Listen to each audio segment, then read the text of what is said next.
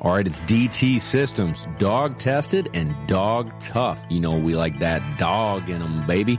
We've been using the H2O 1820. Over the last several months, we've been playing with this unit. Our friends at Standing Stone Kennels, Ethan and Kat, they've been using it for years and we've been playing with it. We really like it. I think for the dog trainer, the hunter, and the guy or gal who's training their dog to get ready for duck season will really enjoy the 1820. Super reliable, super consistent, great unit for you and your dogs. H2O 1820. Dog tested, dog Hashtag man's best kennel. It's Gunner Kennels, baby.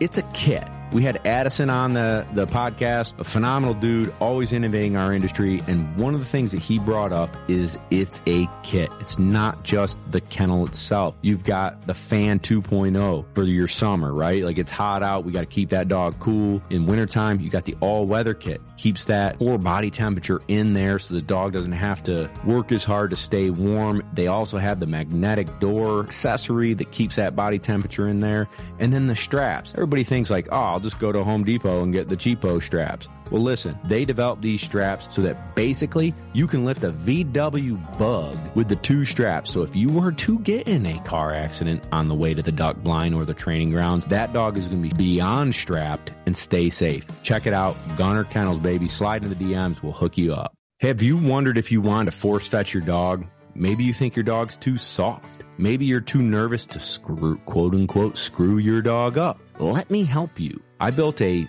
start to finish course with different dogs, different breeds, and different personalities from start to finish to show you how that you and your dog can do it successfully and easy. Jump in, links in the description. We'd be happy to help you. Let's go. Let's set goals and get you and your dog where you want to be this duck season.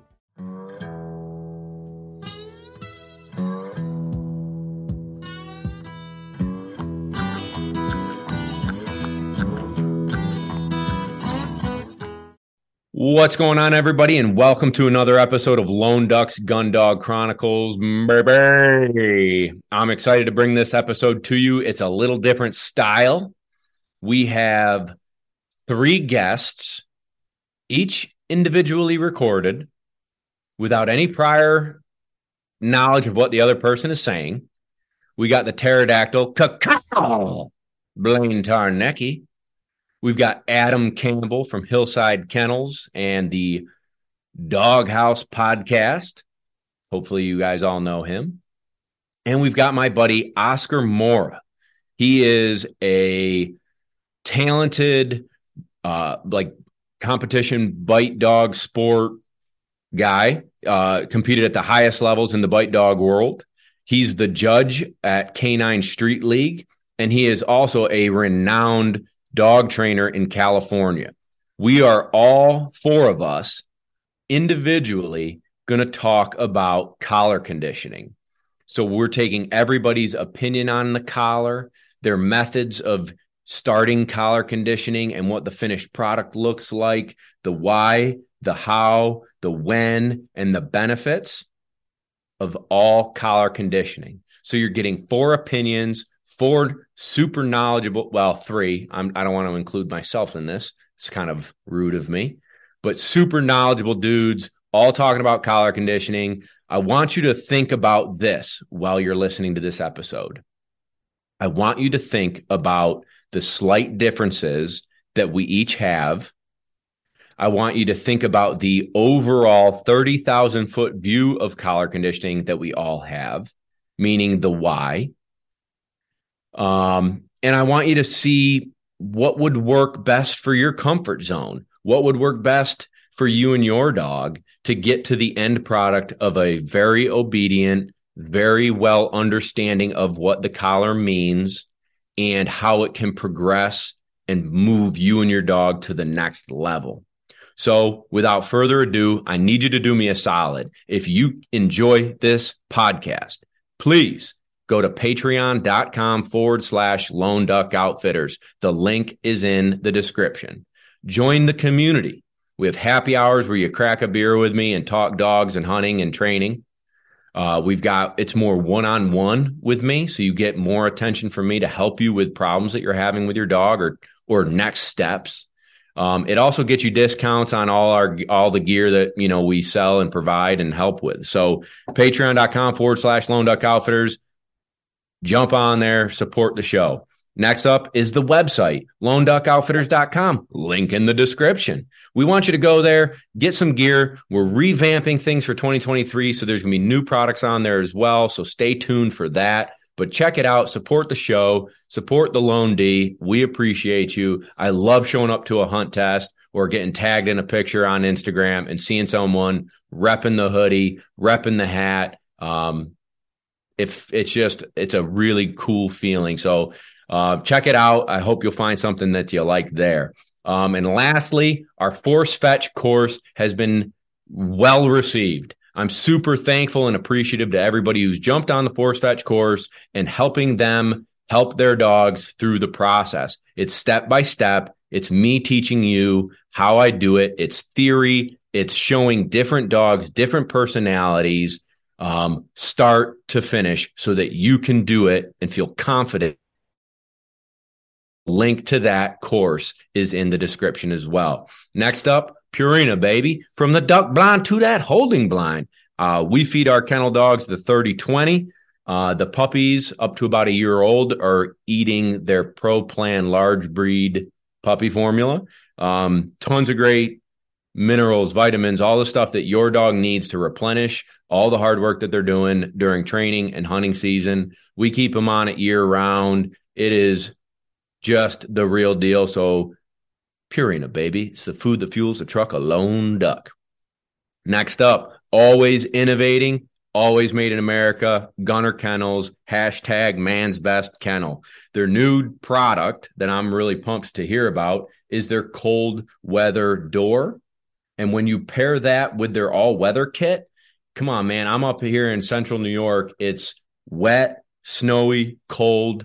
And if my dog's in my gunner kennel, I want to make sure that they're warm. So after a duck hunt, they're not getting chilly on the ride home. Um, if you're going to the duck hunt, if you're going to a anywhere, man, put them in the gunner kennel, keep them safe. But this new magnetic, it's the the cold weather kit mixed with the cold weather door holds that heat in.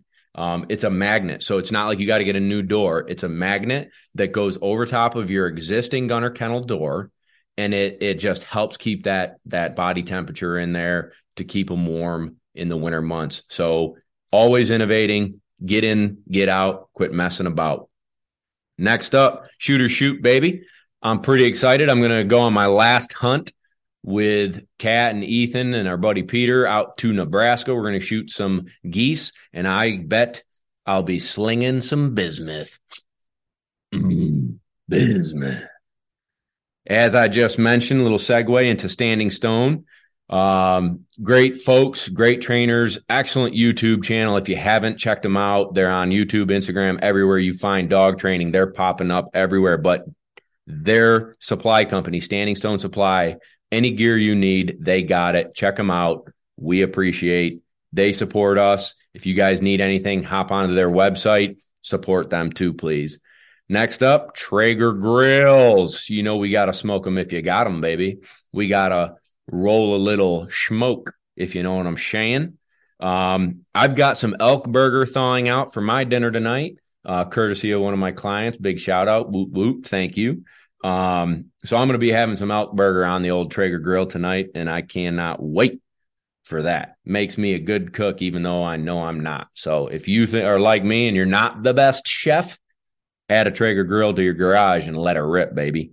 Lastly, Waypoint Outdoor Collective. They keep us in tune with you and you in tune with us. All right, let's get in the show. First up, Pterodactyl, Blaine Tarnecki from Hudson River Retrievers and the Brown Dog Academy on Patreon. And he's going to talk to us about his methodology and his beliefs on collar conditioning. Uh, Blaine, kick it off with why do you collar condition a dog? safety first. Number one, if someone wants just obedience done, I want the dog to come back to me when I call it. When I say here, I need it to come back. So dogs, you know, somebody bought a little frou frou pet dog and it runs around wild, doesn't listen to them, collar condition it to here. I've just probably saved that dog's life in some moment. So you know, safety, but also for our process of gun dog training and hunt test training is, you know, having that tool to be able to correct the dog with perfect timing out in the field at 200 or 300 yards, where older methods of running out there and getting them uh, aren't as aren't as effective. And so timing is critical. And I feel like the e-collar gives me the best shot at the correct timing for a correction. Yeah. So, the invisible leash, right? Right. Right. Describe your process, start to finish, of collar conditioning. All right, here we go. First things first, sit. And so sit is the most basic fundamental command and probably the most important command uh, in dog training, regardless of your goals at, at the end. We need a dog to sit. And so we can get a puppy at four or five months old. We've done treat training. We've taught this dog to sit, to be rewarded with the treat, a little scratch on the ear, a little kiss. But anyway, we teach it that way first. And then we have taught the dog to walk on lead. I've got my little blue rope. I use it for everything. Uh, we've taught the dog to walk on lead. It may not walk perfectly at heel, but it is used to having the leash on it. And before I'm going to collar condition, I'm probably going to stick condition and I'm going to use the leash and I'm going to use the stick as the first form of correction on the dog uh, with the pulling up on the rope. Um, but once I know that dog does know what sit means uh, pretty well with the leash on, um, with or without treats, with or without the stick, and I can pull up on this rope and get it to sit down, then we're good and then I'll bring out the collar. And I'm going to start at the lowest setting on the collar, regardless of the dog. And got to find out what is this dog's threshold, working load? Where can I get to with this dog before it wigs out on me? And so I'm going to start the lowest setting and I'm going to have the leash on for control at all times. And I'm going to say sit with a tug on the leash at the same time as I push that button and I'm going to use the continuous. Uh, I'm not going to do a nick. I'm using continuous until the dog puts its butt on the ground. When the dog's butt gets on the ground at that exact moment, boom, let go. And so I'm looking at first, how is this dog responding to the collar? Is it freaking it out? Well, you know, how, you know, you can see it on their face. I don't want them shaking their heads and convulsing the first time, so that's why I'm starting on a low one. And as I progress, and we're going to walk around at this point, we're not just going to sit in one place. I'm walking around the kennel, walking around the yard, and we're going to up the ante a little bit, and we're going to go to maybe a high one. And so hopefully the wind isn't too bad right now, but we're going to go to a high one, and we're going to, you know, see what the response is. But the key is when I say sit, you put your butt on the ground, and we're trying to instill in this young pup for the first time that I can turn this off by obeying daddy. And so when they learn sit, turns off that collar pressure, you start getting a snappier sit. When I'm, I know I'm done with sit, when that comes out of you, like the S has just come out of your mouth and they're plastering little butts on the ground and they're trying, they're doing it ahead of the pressure and beating the pressure. And I can, you know, they might be walking over there with the leash still on, sit, and I can get them to sit. You know, this thing's only six, eight feet long but they're that far away. They sit down and we're good. I'm going to continue to do sit for a while. I'm not going to call my dog to me when I start teaching the remote sit next. So we're going to, I want the dog to sit. Let me walk away a little bit. You know, if it does, gives me one second, good. I walk back over, give it a treat.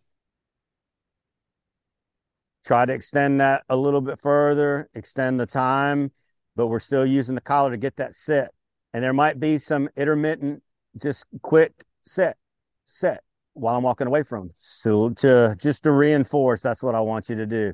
But I do not want to call that dog to me because then I'm going to lose that remote sit and they can't do those two things at the same time. So I get that really good. I want them to be able to sit without the rope on them. I can walk around the kennel.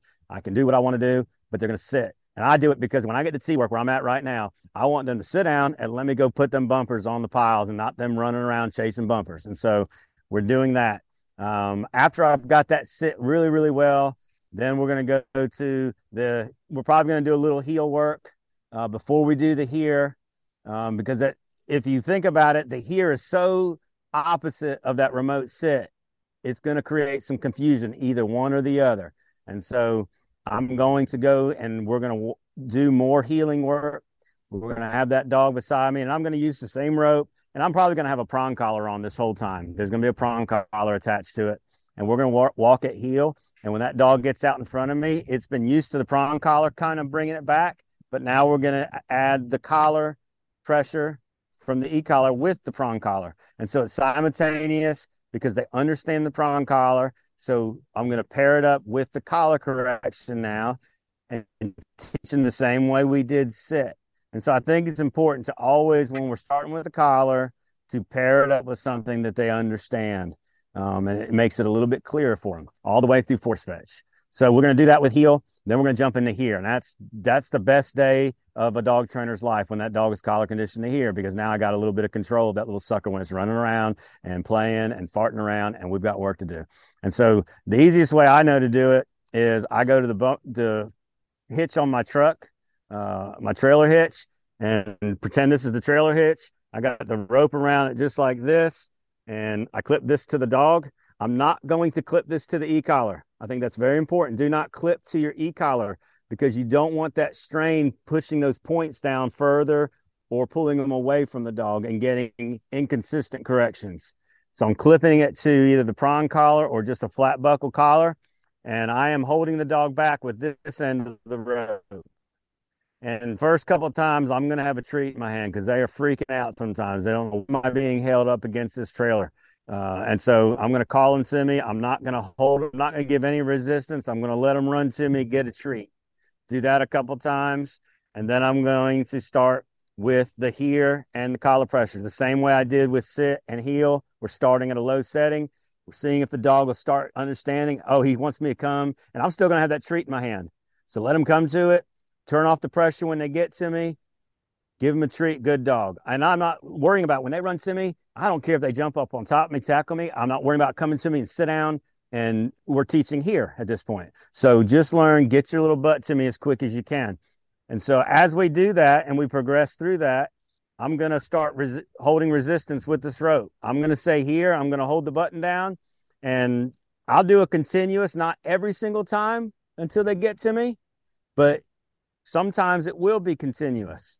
And so if I'm holding that rope, I know I'm getting in their head when they are fighting to pull that rope and get to me instead of fighting to get under the truck or what we call uh, not bugging, but bolting. You know, they're going to try to bolt, they're trying to get away. And so I can't let them get away. And so if that becomes a consistent problem with the dog, I'll put another rope on that collar that I can pull them to me. And so there'll be two ropes, and you're it's like a puppet master. And so you got one holding them back and one that can pull them forward if there's confusion and they're not coming to me. And so once I get past that confusion point, if we do, we don't, you know, that doesn't happen all the time. It doesn't even happen very frequently, but it does happen. So it's worth mentioning. Um, once I've got them fighting against that, you know, and, and doing all they can to get to me, I'm going to give them some freebies. I'm not going to do it every time. Like I said, I'm not going to do continuous every time. I might say here, give them a little pressure. They start to me about halfway here again, give a little bit of pressure and and just make them work through the pressure like we're doing force to pile. And so we're getting them coming to me good with that. And once I've once I and that takes maybe two, three, four sessions maybe at the most.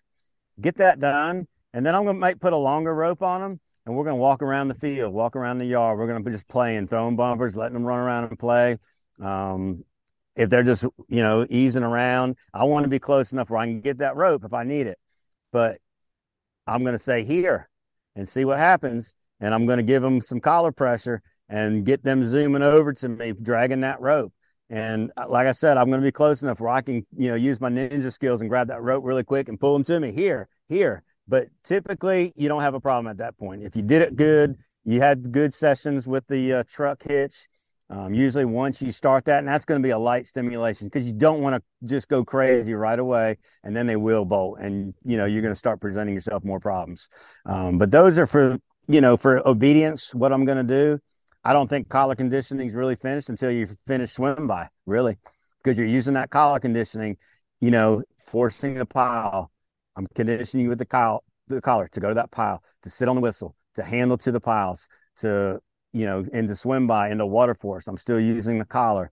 And so I'm still, you know, collar conditioning and force fetch are going hand in hand, you know, until we're, you know, through swim by and doing cheating singles. So it's a long process, but the basics, you know, sit, heel, and here are fundamental, most important things that you're going to do with your retriever when you get started. Absolutely. What age do you typically start collar conditioning? Typically, I've started as young as four months, you know, four, five, six months old, depending on when I got the dog. You know, if it's my own dog that I've had that I've been doing treat training and obedience with without the collar, then usually at four months old, they're ready to roll with it. Um, if I get a dog in at seven months old, then we're going to do the same treat training and we're going to start the same way, regardless of the age of the dog and kind of just sense maturity levels. But, you know, typically with that low settings on sit, you can get that sit knocked out pretty early in life, uh, in my opinion. Very good.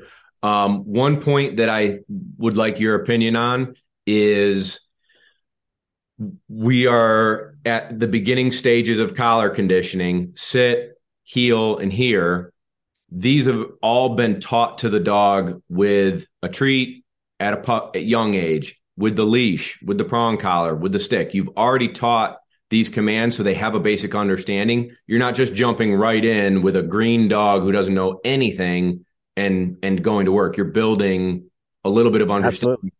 Right. Right. Cool. And that's why I said, regardless of the age of the dog, when it comes to me, we're going to still do treat training. You know, yeah, no great. what. Now you had mentioned let's let's take it to just obedience. So you you'd made the comment that you believe collar conditioning is more done is complete complete in the retriever world with swim by and uh, that whole like six eight ten month process of building that young dog. But if you just have a obedience, when do you think that light bulb moment is that someone would see in their dog that says he or she understands what this collar means? It's different with dogs, but I think, you know, I think in the first month, end of the first month, if done right and consistently and every day, you ought to have a pretty compliant dog with the collar. I don't think it's not a it's not a long hard tedious process that some you know make it out to be and it's not scary if you start low and and move your way up. But you know, six to eight weeks, and you can have a very you know a well behaved dog that will respond correctly to the collar.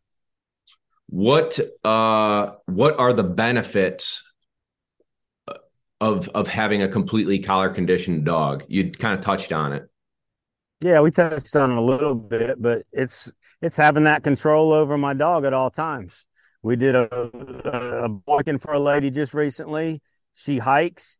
She likes to fish. She goes in the mountains. She does things like that in the outdoors. She wants her dog to go with her everywhere she goes. She doesn't want to drag a leash while she's trying to fish in the river. And so now she's got a dog that walks with her that when she's walking down a trail, she doesn't have to have on lead. It stays with her. It doesn't go running off. If it does want to chase a squirrel, here, and the dog comes back. Um, and so it's it's just having a compliant, well mannered dog that's not going to just act like an idiot all the time. So that's you know number one, and that that you know gives us the basis for what we do. We you can't teach a dog anything else if this if the little sucker doesn't want to listen and focus on you. And I believe that e collar will you know begin to, to teach that dog focus. And you know I've got to pay attention. You know this thing is always on me, and it's always mm-hmm. on my dogs on training. We had a discussion the other day with a guy. Do you, you know, how often do you train without the collar? I was like, I don't. Um, you know, I want that collar on because I always want to make sure that dog doesn't get away with something. And so, you know, the same thing in in obedience process. The collar's going to be on. Am I using it every time? No, but it's there in case of non-compliance. And if I'm not getting compliance, then I've got a tool now for me, for the owner, for the owner's kids, for whoever, so that this dog is going to listen and pay attention and and be a good companion. Anything? Oh, uh, one last question. When you're collar conditioning, how are you feathering the stimulation levels up and down? You you said that you start out low and build up. Do you and you find that threshold, that normal working level, do you scale up and scale back down? Do you feather that? Yeah, I do. And I'll find that good working number. You know, I know every dog on my trailer when I jump them out of the trailer, hey, we're putting this on a three to get to begin with, or we're putting on a one or six, you know, depending on how big of a knothead they are. But you have that that start temperature, so to speak. But I also will jump up higher because I want it to be very black and white.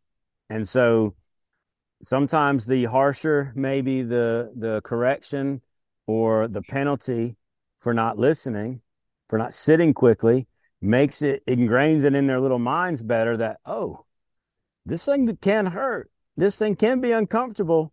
I've got to comply. So I've got to build up a little bit higher than normal sometimes to make sure that it is completely black and white, that I really mean sit when I say sit. And so, same with here. And I'm going to go above that threshold from time to time to make sure that the point is coming across. Now, obviously, you're not just going to dial it all the way up first time and and and just blister your dog.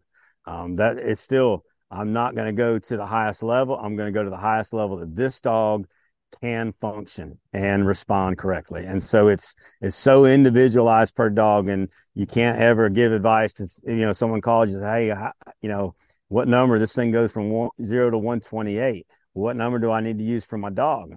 Yeah, you got to figure that out. You know, and that's why you take the slow baby steps up until you see, all right, now he's really uncomfortable. I'm not getting anywhere with this dog like this. And so let's tune it down a little bit. But I'll go up and down when I'm doing pile work.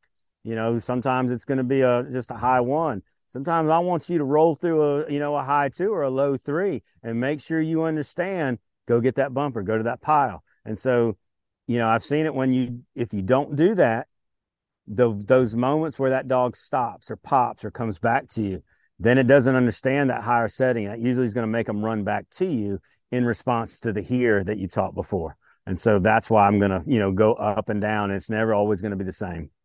Yeah, I do the same. Awesome, man. Anything else you'd like to add? No, sir. Just be careful. You know, if, if you're close to a, a good dog trainer, whether it be an amateur or pro, seek their advice if you're worried about it. Um, I know there's tons of videos on it. Just, you know, take it time, take it slow, you know, watch the dial, make sure it's at the right setting before you start. Sometimes you get you turn it the wrong way, you turn it up too high by accident. Check your check your remote. Um, it doesn't take but a second to look down. Oh, wait a minute! Somehow I got up to seven. I don't need that. You know, make sure you you know you play it safe and have Very fun. Good. Awesome, Blaine. Thanks so much for your time, and uh, we'll catch you soon, man. When I get south, thank you.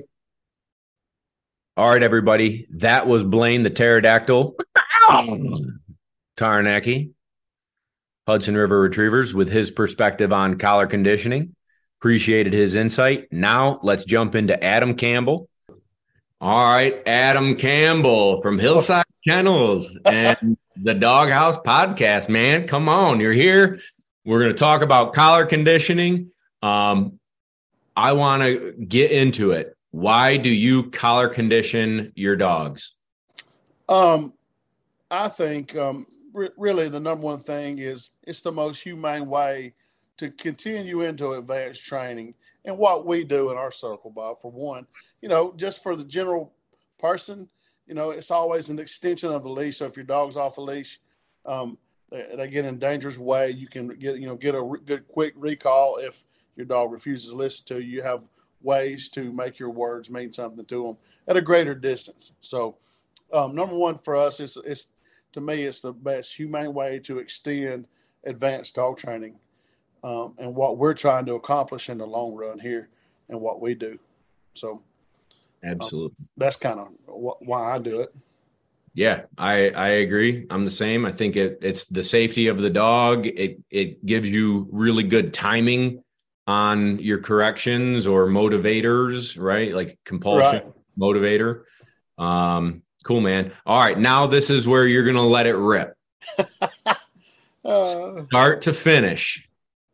Hey, how about that Kent cartridge, baby? They got that fast steel 2.0. Hey, if you're not in the market for bismuth, I get it, but fast steel 2.0 is a great option for you and your dog to get more ducks in the bag. Strap them up, strap them in. Kent Fast Steel 2.0. Let's go. From the duck blind to the holding blind, baby, it's Purina, the food that fuels the truck of lone duck. The big dogs are eating the 3020 Purina Pro Plan Sport. We do the chicken blend. I've also had friends that have super success on the salmon blend, but it's a great food to fuel the athlete that gives you their all. So why don't you give them your all? Feed Purina. How do you collar condition a dog? Okay, so I'm going to start with what the dog knows before I even think about collar conditioning. Okay, so uh, the number one thing the dog's got to be doing is, of course, it's got to be retrieving great um, for us and, and the retrieving game. I, I, don't do it if they don't have great retrieving desire, but my obedience is formalized. And so we, I do sit. I, when I'm doing obedience, I pull up on the leash, say sit. When um, the dog's butt hits the ground, the leash goes away. I say sit again. So it starts building right there the pressure is under that dog's neck at that point. You with me? Yep. So I start with that and I go through all of my obedience. So the obedience is formalized. I am um, a vast majority of the way through force fetch for me. Um, and I think in force fetch is just a continuation of sit, sit. You know, the first time he said sit, he was pulling a leash on my neck, right? The second time he said sit, my butt's on the ground, the leash went away. The force fetch is responding to pressure, conditioning the dog to respond to pressure. You with me? So yep. those are kind of my two prerequisites. And then I come in and and and e-collar condition at that point. Um, so what I do, I like to start with sit. Sometimes I start with here. It depends on the dog. Um, if you can't catch a dog, I may collar condition before to here, maybe before I even force fetch. Are you with me? But yeah. most of the time, I try to refrain to after. So I start with sit, and I use it the same way I use the leash. I go um, sit, continuous pressure. When his butt hits the ground, it goes away. I say sit again. Okay.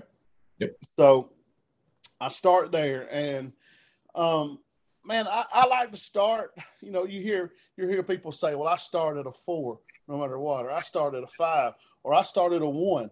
I kind of start at something that I don't think is going to just totally rattle the dog, just to see what I kind of response I get. So, um, my very first time that that I do that, I don't want them to just totally get rattled. And one one thing I forgot on the prerequisite is during formalized obedience and during force fetch, they wear the e collar. I put it on them every day leading up to this process. So I don't just come out today and said, all right, today, by golly, we're e collar conditioning, so let me strap you up. They have worn this the, the previous two months or three months leading up to this point, or ever how long that time is. It's relevant per dog. But so I come out, sit, continuous, the time and about time I go, sit, I bring the pressure in, butt hits the ground, pressure goes away, I say sit again. All right. So in a session, I, you know, I may try to get six, seven, eight, nine corrections. If I get an adverse reaction, it may be two or three. You know, there's no cookie cutter way to do this. You got to have a little bit of dog sense and read the animal that you're collar conditioned. So that's how I do and then I come up. So like if I go with a with a medium two, Bob, all right, and I get a good response, dog really didn't even acknowledge it. I may go to a medium four next. Okay, mm-hmm. I, I don't just just stair step up. Once I get a couple of responses there with a with a lower deal, and I know that they're not just going to totally you know freak out on me, I will I will go up, and I go up in fairly large increments. Okay. Um, that's just me. Now I like to I like to take it on up. I'm not saying a high seven or none of that, but you know, I like to get it up to where they definitely are getting a good response to that they they are showing me that they clearly understand how to respond to the pressure. And I is think that that's session one, or is that the fifth time, fifth session of sit? Um, I, am going to say I would do sit for three sessions total because Mhm. they're going to start lagging Right. after one or two sessions, really. You know, Yep. so um, that first session I may go from two to four. Okay. And, and I may come out on that next session and I may go from I may start at a three and go to a five, and it just depends. If that dog is very reluctant at a at a three, I may hang around there for that day, or bump down to a two. But really, what I'm looking for is the response. It, the two and the five is irrelevant, or the two and the seven, or the three and the four. All that's irrelevant. How is the dog responding to the pressure? Is what I'm looking for. Okay, is he is he acknowledging that he understands? And if he doesn't, that's when you probably should back up, or, you know, hit pause and say, "All right, man, I'm really, I'm really not seeing a good response, not seeing what I want to see, so I missed something. So I'm to back up and do that. So I go through sit. That's probably three days. They're going to be lagging pretty good on day three, and um, at that point, I will start with here. Mhm. All right, and I do it the same way. The dog's out in front of me. He's sitting here, continuous. When the dog's coming to me, I let out, say here again. Oh, good boy. Good. All right. I treat it the same way. I'm not a nicker on this. I don't do a ton of nicking here. I'm going to use some continuous pressure so that the dog learns how to make that pressure go away or respond to that pressure. Um, Can I ask a quick question to Yeah. elaborate more? absolutely. Yes. I mean, I don't want to just burn through it. I want to elaborate. So you help me elaborate. Yep. So when you do you sit the dog down and walk away from it on a check cord? Yes. All this is on check cord. Yep. Yep. Do you have anybody holding the dog back or an apparatus to hold it back? Or are you having the dog sit and quote unquote stay until you call it? Right. Yeah. I just put them on a remote set, and then and I'll, I'll give them a tug with with with the con- the tug and the collar come in at the same time. Does that make sense? I'm Yeah. not one of these guys that puts back pressure and collar conditions are here with a, somebody holding the dog back. I don't do that. Okay. Um, I just haven't found I haven't found where that it means all of that much to me. Um, but you know, you get some you get some nicks. You mean some some some corrections there, calling them to you, and you also get some for lagging Mhm. too. So you know, if a dog starts lagging on me here, and it's the same thing, continuous, get him get up beside you. Good, good, you know, and, and, and let him know that hey, that means get your butt up here and walk beside me, get out from behind me. So I will call a condition for on here for a couple of days also. Mhm. So, and then I come back and I do mixed commands for a couple of days. I may get a few few corrections with sit. I may get a few with here in the same session. Are you with me? Yep. Um, and I like to do that so it's multiple commands that they got to respond to, not just um, one Okay. putting it all together. So, um, ask me some questions about that. I'm sure I skipped something that's important. No, you're good. So, at, so you start with sit. Now, I guess one question I would have to di- dive in just a hair deeper is like what I would find is uh someone would maybe ask if you've told that dog sit and used collar, and he knows I should be sitting. How much of a wiggle room or time frame do you see the dogs like? I'm feeling collar stimulation. I should be sitting. Versus I'm getting pulled and I should I be sitting still or should I be hurrying up to here? Like, is there any time where you find that there's confusion in the dog? Right. I guess, I mean, I- don't want to say that I never do this, but I'm going to say that um, if I put a correction on one to sit, I will almost always go back to him and leave. Okay. Um, it's still that balance of I'm not calling you off of a remote sit every time, just like in obedience. Okay. You know, if I tell you to sit and I walk away from you, I may call you to me, or I may go back to you and let you leave with me. And collar condition, it's still the same way. Um, Okay. So I'm saying if I said, you know, sit, sit, and then I walked away from you, I'm just about always going to walk back to you and let you leave with me. Okay. And then then I may sit with no pressure. You were I'm talking mixed commands here in collar conditioning. Exactly. Sit with no pressure. Then I may walk out and do here. Good here. Come on. You know. Gotcha. I probably wouldn't I probably wouldn't slam both of them consecutively there. Yeah. Okay. Good clarification. I. No, I, a great question because I didn't I didn't think about that. That's a great question. Yeah, I almost never call a dog offset. I almost always go to him, and that's why I use back pressure, like you were saying. So I have a helper hold the dog back, and or tie him to my truck. You know, like Blaine. Blaine was on. He's another one in our segment. Right. Um, you know, we tie him to the truck hitch and reel him in that way. Um, but yeah, no, that's good. All right. So after sit and here, what's your next step? um, I just do mixed commands. Okay. So no heel. No, I don't collar condition to heel. I just let that happen over time. Okay. So like I don't do I don't do a dog out in front of me or nothing heel till he comes all the way into my side or none of that. No, I do right. not. Um, I may do like I may be walking and if a dog gets out in front of me, I may put some uh, some low be low low continuous you know heel until he gets back. But I don't do it from out in front of me all the way to heel. Okay. What age are you starting collar conditioning on average? I'm gonna say uh, eight or eight months or so, probably. Okay. so Uh, you're getting dogs in at six months. Yeah. You're doing, you're building retrieve drive. You're teaching a bunch of other things. You're doing Yeah. obedience on leash. Yeah.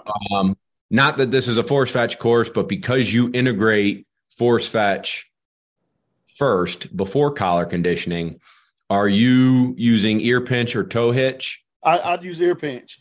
Um, Okay. In special cases, we do some toe hitch too. Um, and to me, at the, about this time in force fetch, usually when I start my collar condition is uh, when I I may ask a dog to fetch and he goes down and he's kind of slow about it. But if I got my hand on him, he's real snappy. You with me? So Yep. that's the time I'm like, all right, it's time to collar condition. I'm going to continue with my force fetch, Mhm. and then I'll and I get done with my collar condition. I'll come back and e collar fetch. Okay. Yeah, that would be that was the next question is after after they understand sit turns the pressure's on, they sit, pressure's off, here, pressure's on, pressure's off. Now you're saying, okay, you understand ear pinch and fetch. Now ear pinch, collar, bang. Right. Yeah. Gotcha. Yeah. And it's it's all the way to I mean just just like um with force fetch, it's just like sit. It's all the way till he hits the ground, right? With Mhm. force fetch, it's all the way until the bumpers in his mouth. Agreed. Me too. You with me? Yep. It's Mhm. all the same. Everything from day one pulling up on the rope until this is all the same. Um They understand it. It's black and white. They understand. That's right. And I, I'm I'm maybe going off further on down the road. Collar conditioning is continuation all the way through the T pattern and through swim by. Mhm. It's all collar conditioning. You know, on swim by, if I cast into the water out there and give them a couple of casts and they don't get in, I'll walk around, grab the bumper, toss it in the water. I'll walk back.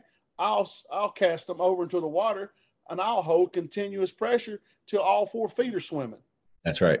and it cuts off when they're doing the desired response. Yep. Um, and and the, it, all the way through the T. That's why it's so important for them to understand up front. You know, i- you know, if you get a no go when you're forced into a pile, and you, you know, that hold stopping on. If you don't stop on a whistle, it all builds up on that. So, um, I don't think collar conditioning is done in seven days. I think it's those from once you start it, those next couple of months of training is really when the dog starts to understand it. That's so it's funny that you say that because that's exactly the same answer Blaine gave. You know, Oh, really? Yeah, if you have an obedience dog in your kennel, you know, a golden doodle or something, you know, yes, it's an We don't do them around here. well, Bad experiences with those things. I hear you, but uh, it, it can, you know, for the basics, right? Sit here, whatever. Right. You know, that may be where they understand those commands and whatever, but it's that elongated process for the next several months where they're learning compulsion, turning pressure off, complying quickly motivates them to do it, right? Absolutely. Um, and that that's cool. So one of the questions I, I want to ask too is in those moments of sit and hear, how do you proof it to know that this dog truly does understand? What does the dog look like? How does the dog react to proof that it understands what this collar feeling on my neck means? How do you, uh, how do you proof it? Uh, well, so, I, I, mean, I guess I'll give an example of how I proof it. It's like when I do here, right? I do the back pressure deal, but then after three or four sessions of that, I'll have a long line or a check cord on them in the airing yard. And when they're monkeying around with the other dogs, I can practice calling them to me with some collar to say, in that distracted moment, you hear me, you see me, you understand me, and now you feel collar pressure. Are you responding properly to it? Right. Um, and so that would be like my proofing of no matter what happens, you hear me and you feel that thing, you're coming. Right. You, Bob, you know me, I'm a more of a shoot from the hip type of guy. I, I don't know if I ever do something like that to proof it. I just, you know, I pay attention to the dog and how's the dog responding you know, is he is he wanting to bolt and go to the truck? Is he right. want to run back to the kennel, or is the dog have a, maintained a happy attitude and and and the response that we're looking for? You know, um, they, if if I say sit and boom, when they're slamming down right there and and they're happy about it and all, I really feel like the dog is understanding. I guess the proof is in me watching the dog. I guess I, I don't yes. necessarily, and it and as it can, continues on in training, I guess you you proof it out more as that goes through there. But I don't necessarily do like in an airing yard or any situation like that. I guess. Yeah, know, good good answer. Um, so the so to digress just a hair on the answer of when you know it's finished, it's getting that quick response to the command and trying to beat the collar pressure. Absolutely, hundred percent. You know, is the dog responding in a manner that that you desire? Yeah. What do you think the benefits? You know, the the reason this we're doing this podcast is to maybe dispel myths on the collar slash give people the confidence to do it themselves. Um, what are the benefits of training a dog with the e-collar versus not with a collar? Man, I just think it's control. I mean, you're going to gain more and more and more control and more and more, I, I don't know what term I'm looking for, but maybe um, a little bit more respect at a greater distance from you. Um, I think that is your biggest things to gain. And as you move forward in life, whether it's an obedience dog or or a field trial dog or a hunt test dog, you know, control is going to be the you know at, at the end of the day, if you don't have control, you you're not going to pass. You're not going to go out and be successful, and your dog's not going to behave. Right. So I, I does that did I answer that question right? Yeah, absolutely, dude. Yeah, I think it just gives you that ability to have the dog respond when you need it to. Right, absolutely, and I guess control is that's a good way to um to to define control is is the dog responding the way you need it to um when you need it to. Yeah, yeah. not when it not on the tenth time, right? Yeah, that's right. That's right. Yeah, exactly. Anything else you'd like to add about using a collar, the art of the stimulation levels, and anything like that? I, I just think the number one thing, I guess, is don't abuse it. Don't teach with it. You teach, you teach, you teach, you teach, and then you reinforce it with the collar.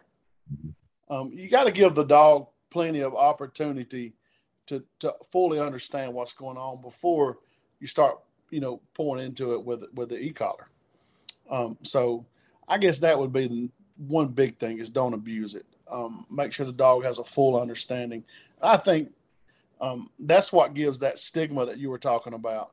People that don't necessarily understand how to teach a dog to respond and the dog doesn't know, and boy, that's a mess. Yeah, absolutely. That's where that stigma comes from. I think so too. I forgot to ask Blaine this. I'm going to write it down now so I don't forget. But another question we get often is like, my dog's super soft. I don't think I should collar condition. What do you, what do you, how would you handle a soft dog? I've, I've never met one that, that couldn't respond to a one when taught properly. You know what I'm saying? Yeah. We could put a one on our ear and you can hardly feel it. Um, uh, you just got to feel like, you know, what level of stimulation gets the desired response. That's what you're looking for. Yeah. Okay. Um, I guess if a dog is that soft that that little bit bothers him and it, it stops his retrieving desire and all that type of stuff, then maybe that's just not the dog to do what you're looking to do. You know, sometimes you got to come to terms and, and grasp that. But um, Ray Volt says, you know, as much as how does he word it? As much as needed, but as as much as necessary, but as much as needed, or something like that. I forgot. Yes. He's better with his words than I am.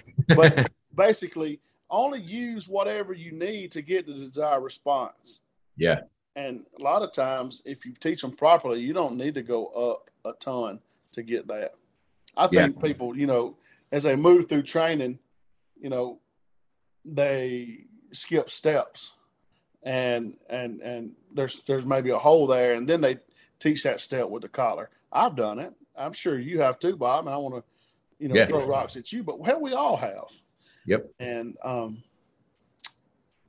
you know, I think most, I think the most poignant thing that you said about this is you're teaching first they understand what's being asked of them first, and then you're overlaying it with the collar.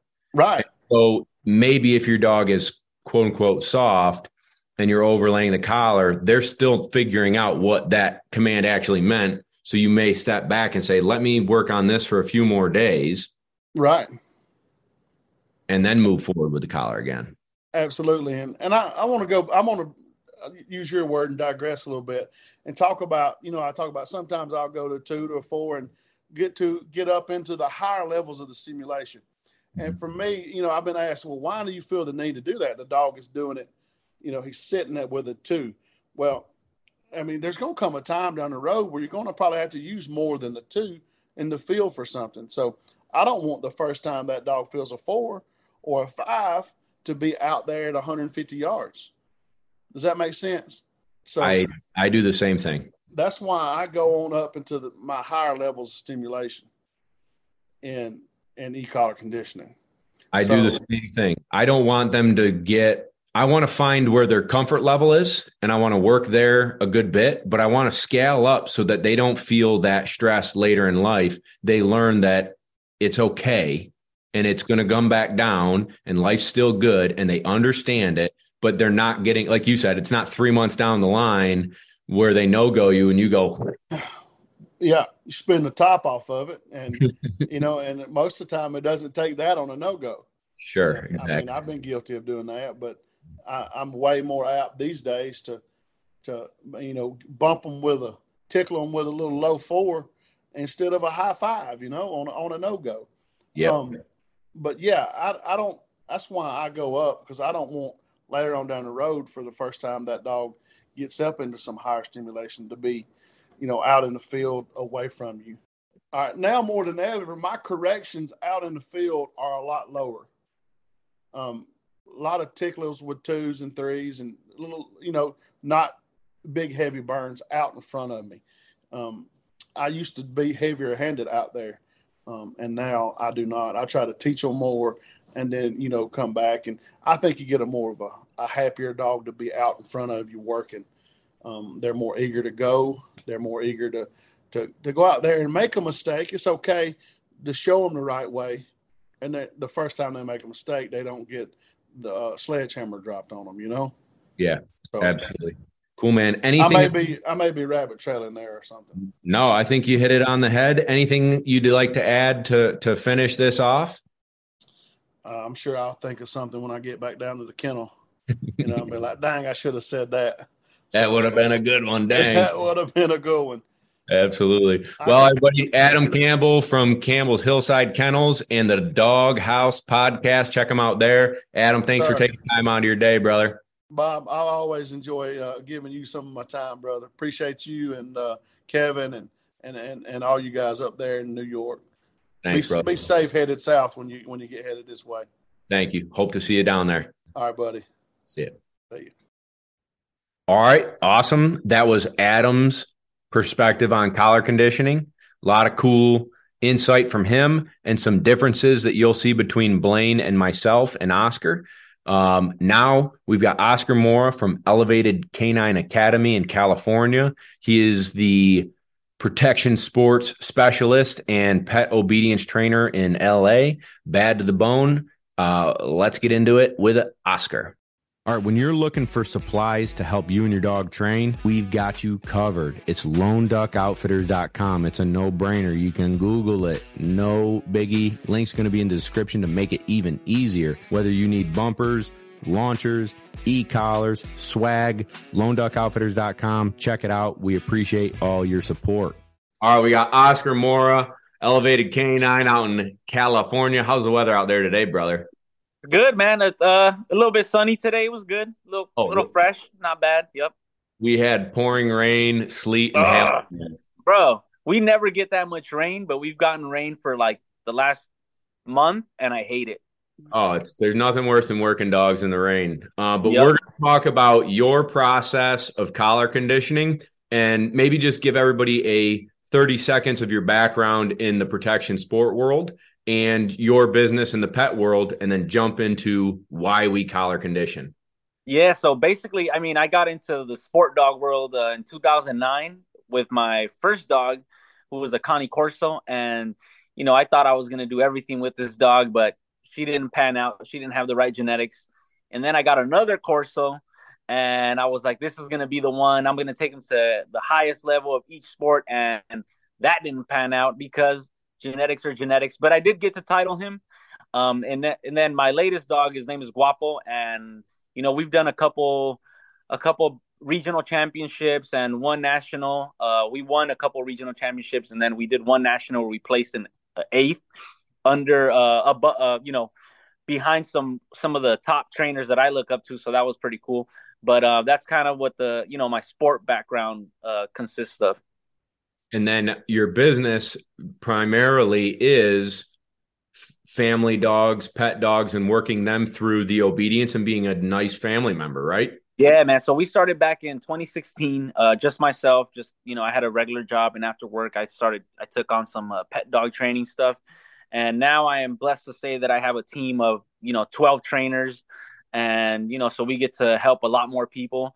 And uh, yeah, man. So that that's what we do here in LA. And I have one guy in Dallas, and uh, we're just trying to, you know, trying to help as many people as we can.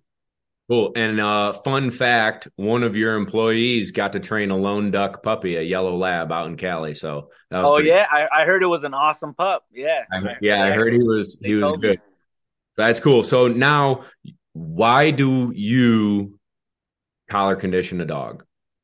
So I mean, just from the start, when when you're working against you know competing motivators, uh, especially in the sport dog or the protection sport dog world, which I'm sure it's you know not different for you guys, uh, the dogs really tend to um, you know want to get away from you because what is away from you, which is the bite, is so uh, exciting for the dog, and everything is going to be off leash. So you know we got to make sure that there's some way that we could communicate with the dog, mm-hmm. and that is why the reason one of the reasons why I use the e-collar and I really like using the e-collar.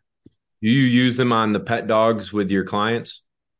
We do, especially for um, you know, the the thing with with uh, I feel like there's less conflict when it comes to um, you know, correct corrections if done the right way. Mm-hmm. I think that you know, like every tool, it could be used the wrong way, and I, I know everybody says the same thing, and there's levels to it, and this and that, whatever. But at the end of the day, I feel like if you do the work the right way, you lay the right foundation, is a lot easier for for us to translate it to the owner. Um, So I, I just yeah, we use the e-collar with our pet dogs for a certain program. Uh, the one so we have a three week program that's just on leash, and then we have a five week program, and that one we start using the e-collar. Very good. Cool. So, in essence, to wrap up why you collar condition, it's to have control of the dog when they're away from you. Yep, that's it. Uh, I mean, I, I, made a video earlier today with the prong collar, and in in a sense, it's a, I, it's the same thing. I don't really need my e collar, uh, especially with like my my my older dog Guapo. I could take him out, and sometimes I don't care how much proofing and everything you've done. They are animals, and it's like an insurance thing for me. Like I have it on him because I want to make sure that I am I'm responsible for my dog and I want to make sure that I am in control every time.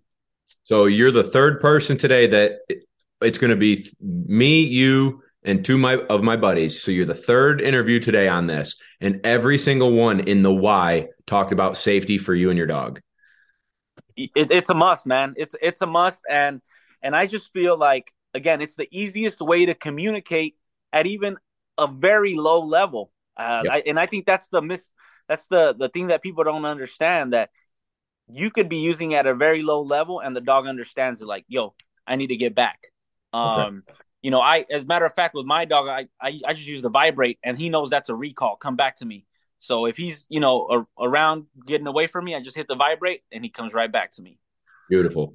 All right. Uh, general age that you would start like i know that especially in the pet world you might get a five year old whatever and a six month old and the age may the ages may range and vary too much but in essence in general what's a good age that people can think about starting collar conditioning i think more more than the range i think it's what understanding does the dog have what what does the dog understand does he does he understand the leash does he understand you know what pressure is does he understand what you're asking of him? So there's a, a few things for me that I like putting into place before I put the e-collar on.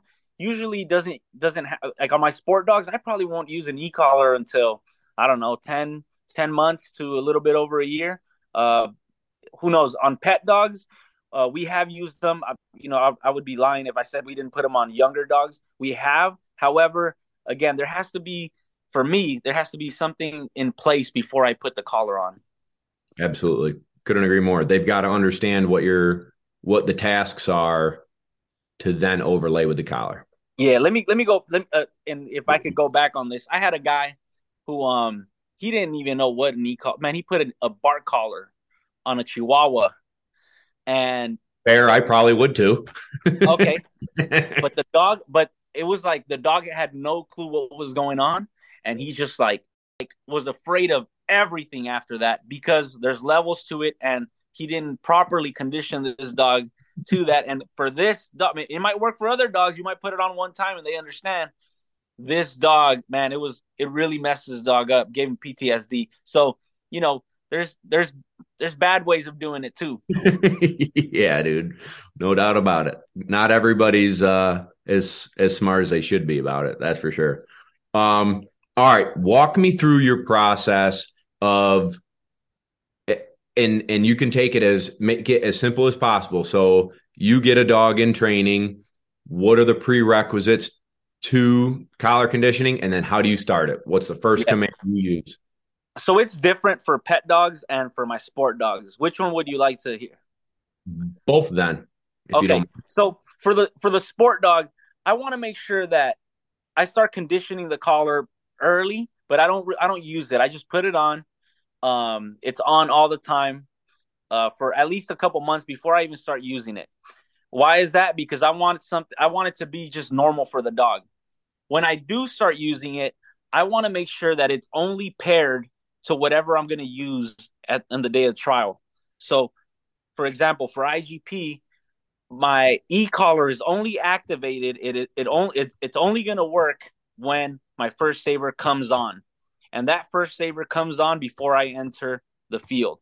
So he knows that when the fur saver comes on, that means the e-collars is going to be working. All right. Now, so for a rec, if say for my sport dog uh, from the beginning, how do I start it? Well, there's things in place. He has to know what a yes marker is, and that has to be charged in a way where he he really wants me to say yes. He really wants what I have. I create a lot of drive for that. I create a lot of desire for work before I add any stim. The stim before it's an e-collar, it's going to be a, a prong collar. The dog knows what a place board is. I teach the place. I guide the dog to the place using pinch. As soon as he gets there, I say yes, and I pay right away. All right. Now, once the e collar comes on, I have an e collar on and I have a pinch collar on. I guide the dog to the place. At the same time that I say yes, I give a little bit of stim. Okay. At the same time. So I charge and I stim at the same time. Boom. And it's almost like a like a jolt. It's very low, but the dog he's he notices it, but he gets paid at the same time. So I want to create some type of positive association to this. All right. And I do that over and over and over. And then what I do is I just move the stim to just a little bit before my yes marker. It could be a second, right? And I start pushing it back and back and back. At some point, I'm going to get to a point where I just stay there and I use a little bit of stim where the dog understands that that means he has to go to the place because the yes is going to come. That's right. And okay. I so I'm basically trying to just teach the dog that the faster you get to the place, the faster the yes marker is gonna is gonna come on. All right? mm-hmm. So I want to make sure I teach the dog to go away from me instead of coming back to me with okay. the e-collar. Because I I feel like if I start doing it for recall, like a lot of people use it for recalls, which for pet dogs it would be a recall. Uh, but for sport dogs, I don't want to. I don't want to make him feel like he needs to be next to me. You know what I'm saying? Like he always has to be next to me. I want to make sure that he knows that this could go go away from me, and then at some point it's going to also mean come back to me. Okay. Um. So that's that's the way that I condition it in a, to make it somewhat positive on the dog, to where he doesn't see it. That's basically to add gas, what we call, yeah. more speed to the behavior. You're creating compulsion. The quicker I get there, the quicker it turns off, the quicker I get paid. Exactly.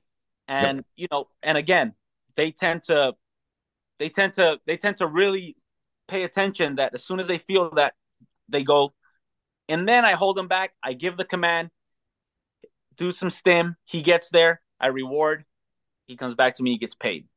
That's, Very good. That's how I condition the collar. Okay. So at, so you start with the place command. Yes. What's your next step?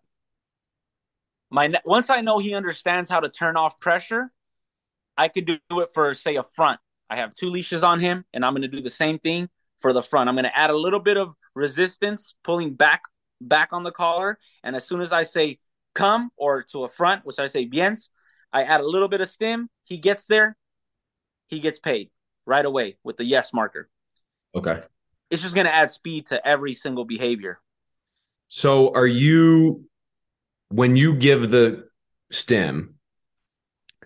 You know how? So one of the ways we do it is uh, we give the command, we deliver stimulation, that, and then the, we give the command again. So here, stim, here, sit, stim, butt his ground, sit, and so you're just like, I don't really know I'm why. Do, I'm, I'm doing I'm doing that without the last command.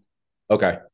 But, but that's because I the dog for sure like I it's that has been drilled to the dog, so he should know what be what come means right okay. to the front right? So yes. I, am however, if he, if it didn't work, then I would probably repeat the command, make sure he does it, and I'd pay him. Yeah. thousand percent. Cool. Um, when you pay the dog, are you using different things? And probably depends on the dog, whether that's a food motivator or a, a ball or something. Yeah, yeah, it depends on what, whatever the dog enjoys more. Usually, it's the ball. When it like Malinois, usually the ball. Um, you know, go, going back, th- this is a very interest it, you know because once you're preparing for competition like one i used to i made the mistake of uh, relying a lot on my e-collar in the past and i went to go train with a guy named mike deal he's he's a he's a world competitor uh somebody who i call a mentor and and he saw me train my dog and and i walked off the field and the dog looked good and he said hey man how many times did you correct the dog with the e-collar and where did you correct them and I had no clue. I couldn't explain to him where. And he said, because I saw you using it a lot, and I don't think the dog needed it a lot. And if you're going in there and you do need it in that many, as many times as you, you use it in this in this session, then you're probably not prepared for trial. He's like, on the next one, why don't you just give me the remote? I said, all right, cool. Gave it to him. I walked off. The dog did a very clean. I mean, the dog was trained. I did.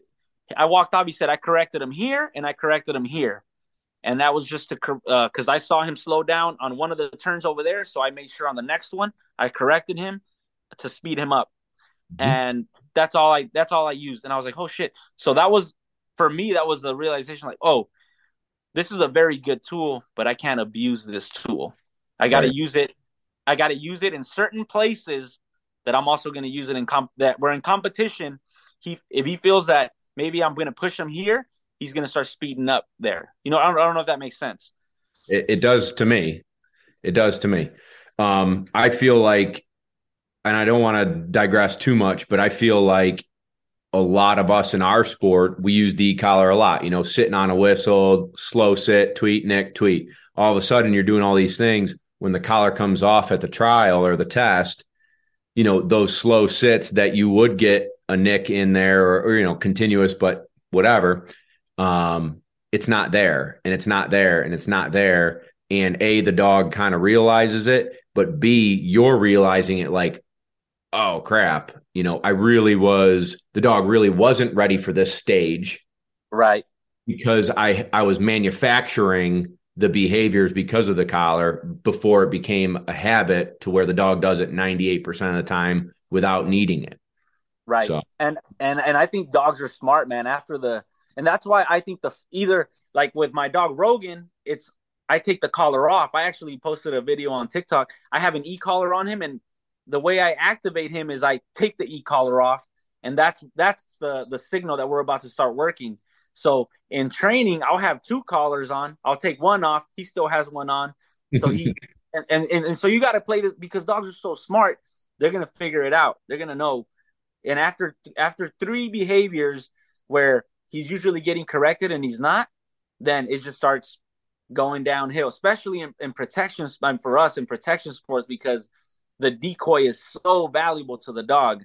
And you know, and I'll give you a quick example, man. Like I I I competed back to back, and the first day it was like a perfect routine, right? It was he just killed it. The next day he was doing really good, and I don't know if it was because he was getting tired or what, but on, I recalled him once, and usually he goes between my legs, and this one time he came onto the heel position. Usually in training, I would correct him for that right away. Well, there I can't. Right. And I felt like at that point he understood, I, and I and I started losing him a little bit. So and yep. I started, so and man, that's that's how smart dogs are. So we have to like outthink them a little bit, you know. Um, but anyways, let's touch base on. but I know. Let's touch base on your pet dogs and and the collar process because these dogs have to walk nice on a leash. You know, sit and lay down at a coffee shop Talk to me about your process and your your uh, employees' processes for collar conditioning them. Yeah, so obviously there's there's different. We could extinguish behavior too with an e-collar and create superstitious, uh, you know, behavior towards certain things. So if, for example, if the dog is having issues with digging in the yard, and I'm gonna have to sit inside with the camera looking at him until he starts digging, and I'm gonna correct him. That is gonna be somewhat of a, for me, a higher correction. Like stop that right now. You know what I'm saying? Or yes. if he's like counter surf, that means like stop right now. We're going to extinguish behavior. That is that is one way of using the collar, meaning something happens when you you know put something in your mouth that you're not supposed to and you get corrected i can't do that anymore right that's one way that we use the collar but you the have to way, first what happened you have to teach the collar first right yeah so i mean look, man, for for those type of behaviors, I feel like since you're in control, you could turn it like you could literally turn it off. And I don't feel like for that type of thing, you have to condition the collar in the sense of like you wear it all the time. Um, I feel like it could leave a lasting impression on the dog ju- if you do it the right way. Just the the location. Sure. He's gonna put. He's gonna go. It's it's you know kind of like how they do snake avoidance type of training. Yep. Yeah, um, I do for my pet dogs, the counter surfers. It's we just call I call it liquid hot magma. As soon as two paws touch that thing, yeah. And so um and so and and that's that's one way of using it. The other way would be, you know, for recalls, awfully, you know, when you're doing recalls and all that, and we use the long line a lot. So, yep. you know, basically, we've already we've already conditioned our markers. They know what good means. They know what yes means, and they all. And again, we go back to the prompt. That's why our three weeker we only use either a slip leash or a prong collar, and then if they wanted a five week, at about week two, we put we start putting the collar on. Very good. We don't when, use it, but we just start putting it on just so he understands that it, it could be on, you know? Are you and still so the, doing place work first with those ones? So it depends on the dog. If it's a dog that is, you know, Velcro, like a Velcro dog that wants to be next to you all the time, then I wouldn't I wouldn't do it to come to me. I would teach it to more go away from me because staying next to me is going to be should be easy. Right. So how do I correct you? For, you know, they most of the time they want to be next to you. So with them, I'll use it to a place. Like, hey, go to a place, and it would be very similar to what my sport dog is. However, instead of using a terminal marker and releasing from the place, I would go and pay on the place to make mm-hmm. sure that they want to be there a lot more. But Great. it's it's very similar. How do you how what does your process look like on the dial? So finding the working level and moving up and feathering it, how does it what does that look like? Yeah, I kind of already have like my like my I I kind of almost like know where I'm at um just by by moving the dial, but I don't really look at numbers like, you know, I'm not looking. I'm literally going one, two, three. I see a little bit, I see a little bit of, you know, maybe a blink and that's that's it right there. That's that's the one. Like I just want to make sure that I see something and that's what I would use for that. Okay. One of the mistakes that I feel that that we tend to do with pet dogs sometimes is that we tend to go one, two, three, four, five. Okay, that's it. And then the dog understands. Even though he felt some of them probably, he knows that it's gonna get to a point where it means a must you must do it at this.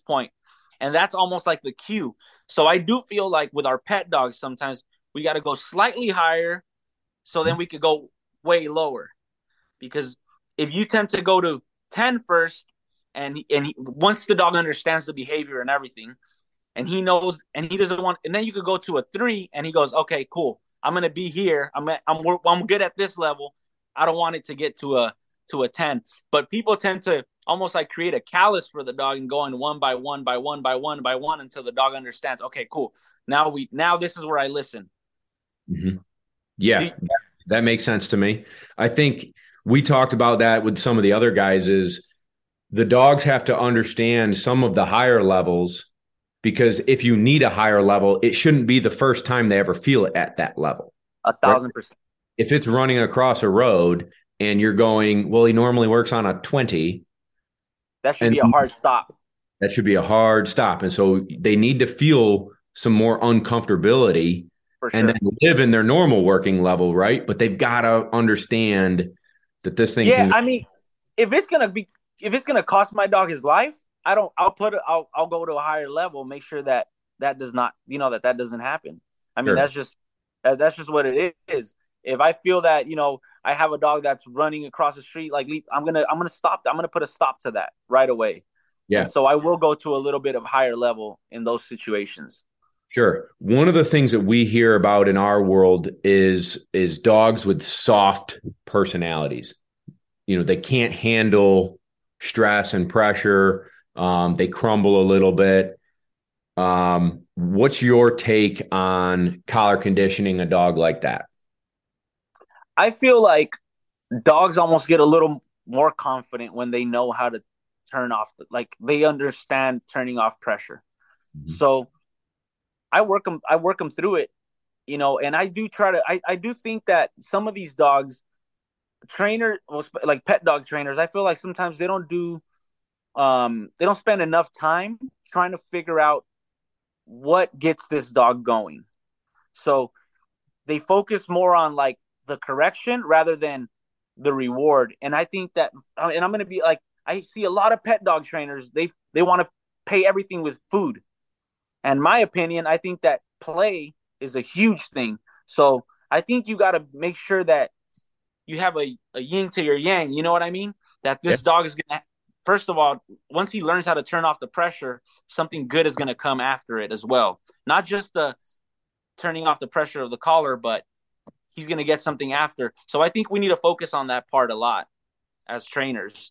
However, when they're e-collar trained, in my opinion, they become a little bit more confident. Yeah. You know, couldn't agree I'm, more. I allow a lot more. Um, once once they understand, like and again, it's not just going to the e-collar, but for example, if I have a dog that's soft, I tend to put him with other dogs that are confident where he kind of gets to run around and do all that and I'll work him in that situation because he's going to act differently there than if he's just with me because and I'm not saying every every dog is different, but I'm saying some of the dogs I think when you put them into a play situation with other dogs, they could come out a little bit more. And that's where I use the that's where I use the e-collar. I mm-hmm. try not to. Uh, I try not to just put the dog out and do a session where it's just pressure, pressure, pressure, pressure, pressure. I want to make sure there's some way that the dog could relieve as well, and you know, de what do you call it? Decompress or whatever you want to call it. Yeah. How long do you think it takes you to work a dog where they understand the collar pressure? I think if you've done the work before, like if you if the dog understands leash pressure, it shouldn't take more than a couple sessions where the dog goes, okay, I get it, I get this, you know. Um, I I mean I I see. Listen, man, dogs are smart. I see trainers. The first day the dog comes in, they put the e collar on, they add pressure, they literally pull them into the bed, and within five reps, the dog is running there and he's laying down, and he gets it. He, I mean, he understands that when the pressure comes on, he has to get there. I, I, I see. I've seen it before. Um, However, for me, it is very obvious when it's been trained that way, in my opinion. I could see it in the dog right away. And so that's the only reason why I try not to do it that way. But is it do man, dogs are smart, man. They figure it out. Yo, I don't like this feeling. I'm gonna get there. That's what he wants. That's what I'm gonna do. Yeah, exactly. Um, we so it's like we're uh, just to reiterate things. We're teaching the things first. We're teaching the known commands. We're making them known commands it's all good. There's leash pressure, prong collar pressure. There's rewards. Figuring dog- out, yep, figuring out a reward system. Yep. Yep. And then we're overlaying with collar stim. Dog learns how to be successful and turn that off. That becomes a motivator. That builds confidence. Yep. That's it. Awesome, man. Um, what do you think the main benefits of like if someone is tentative of doing collar conditioning on their dog, what are the main benefits that just make you feel like push push that stuff aside, buddy? This is going to make the world better. Yeah, well, first of all, I think uh, they have to feel what it what it feels like to have that on. You know, to feel feel what the collar is going to feel like. I think they need to understand first of all, like handling uh, with a leash because they're going to know when the correction comes on, when it doesn't come on. So I think it just comes down to educating the the owner of what what this is. The reasons why I enjoy it, why I like the e-collar, I feel like I with some dogs, I feel like with the leash, it's it's uh it's too much um conflict between us. And I'd rather not have that conflict. So I'm gonna use an e-collar. Now, there's dogs that, you know, just to vibrate on the e-collar is too much. So you're gonna have to figure out what works for this said dog. But in my in my opinion, in my experience, the e collar has always been the best tool over like a pinch collar, slip leash, or anything like that. Yeah, no doubt about it, dude. Anything else you'd like to add about collar conditioning that you've felt over the years have been like light bulb moments for you? Yeah, I mean, I think for sure, um, for sure the figuring out what the end goal is and what you're like if you're always going to walk your dog with an e-collar then you don't need to do this stuff right? The whole you know putting on a first saver or taking off a collar. Um, but if you are using the e-collar and you are going towards competition be smart about where you're going to be correcting your dog and how you are how your dog is conditioned to the collar. If if you've already laid the proper foundation before the e-collar. So make sure just make sure that you uh you know you educate the dog before just putting the e-collar on him yeah absolutely dude well thank you so much for taking time out of your day i appreciate you very much it's always good to see you and uh i look forward to the next yeah time. man hey man i appreciate you having me on here and guys this is just my opinion of, of my experience with the collar. I think that, you know, it's important for everybody to get out and do their own research and, you know, do their own training. Yeah, feel it out, man. Don't be intimidated by it. It's a great tool. Yep, you got it. All right, everybody. That was my friend Oscar Mora from California, Elevated Canine Academy. Check him out on Instagram. Good dude, super knowledgeable. Now it's my turn. Let me at him. I kind of kept my opinions out of everything. I tried to maybe say, like, oh, that's how I do it, or I feel you there, but I didn't say how I do it. Now, one of the things that I thought was really cool about this episode is there's nuances and differences. Oscar, coming from a different background, does it a little bit differently than we do in the retriever world. And in between me, Blaine, and Adam, we have differences too. Adam starts later in the dog's age and training progression. Blaine starts with sit, and I do something different. So let me explain mm, start to finish my collar conditioning process. Okay.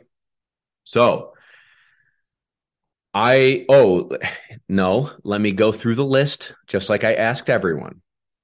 Why do I collar condition a dog? I collar condition dogs because it's a tool in the tool belt. To me, it's an extension of treat training. It's an extension of leash training. It's an extension of choke chains and prong collars and slip leads it's an extension of me and it builds upon the foundation that I've built. Okay.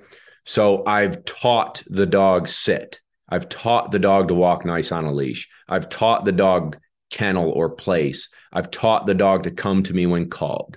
Now I'm going to use all those commands that I've taught using treats and leashes and choke chains or prongs or whatever and I'm going to overlay with the collar.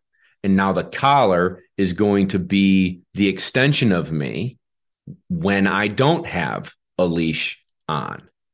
So I can still get the dog's attention. I can still change a behavior. I can still create a correction or a motivator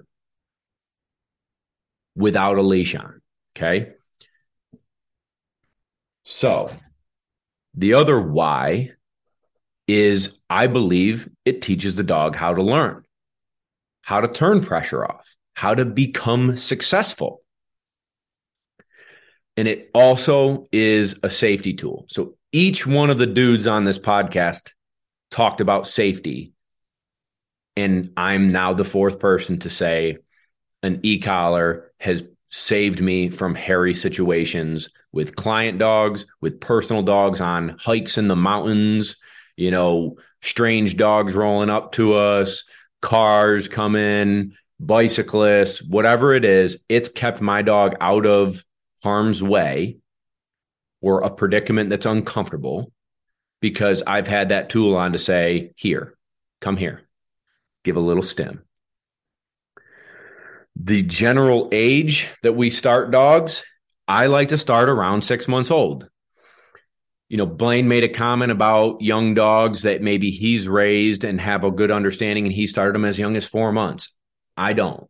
You know, I, I think the only dog I started younger was Quinn. And I think in the end, it didn't make her any better or worse than anybody. So I just wait until they're six months old.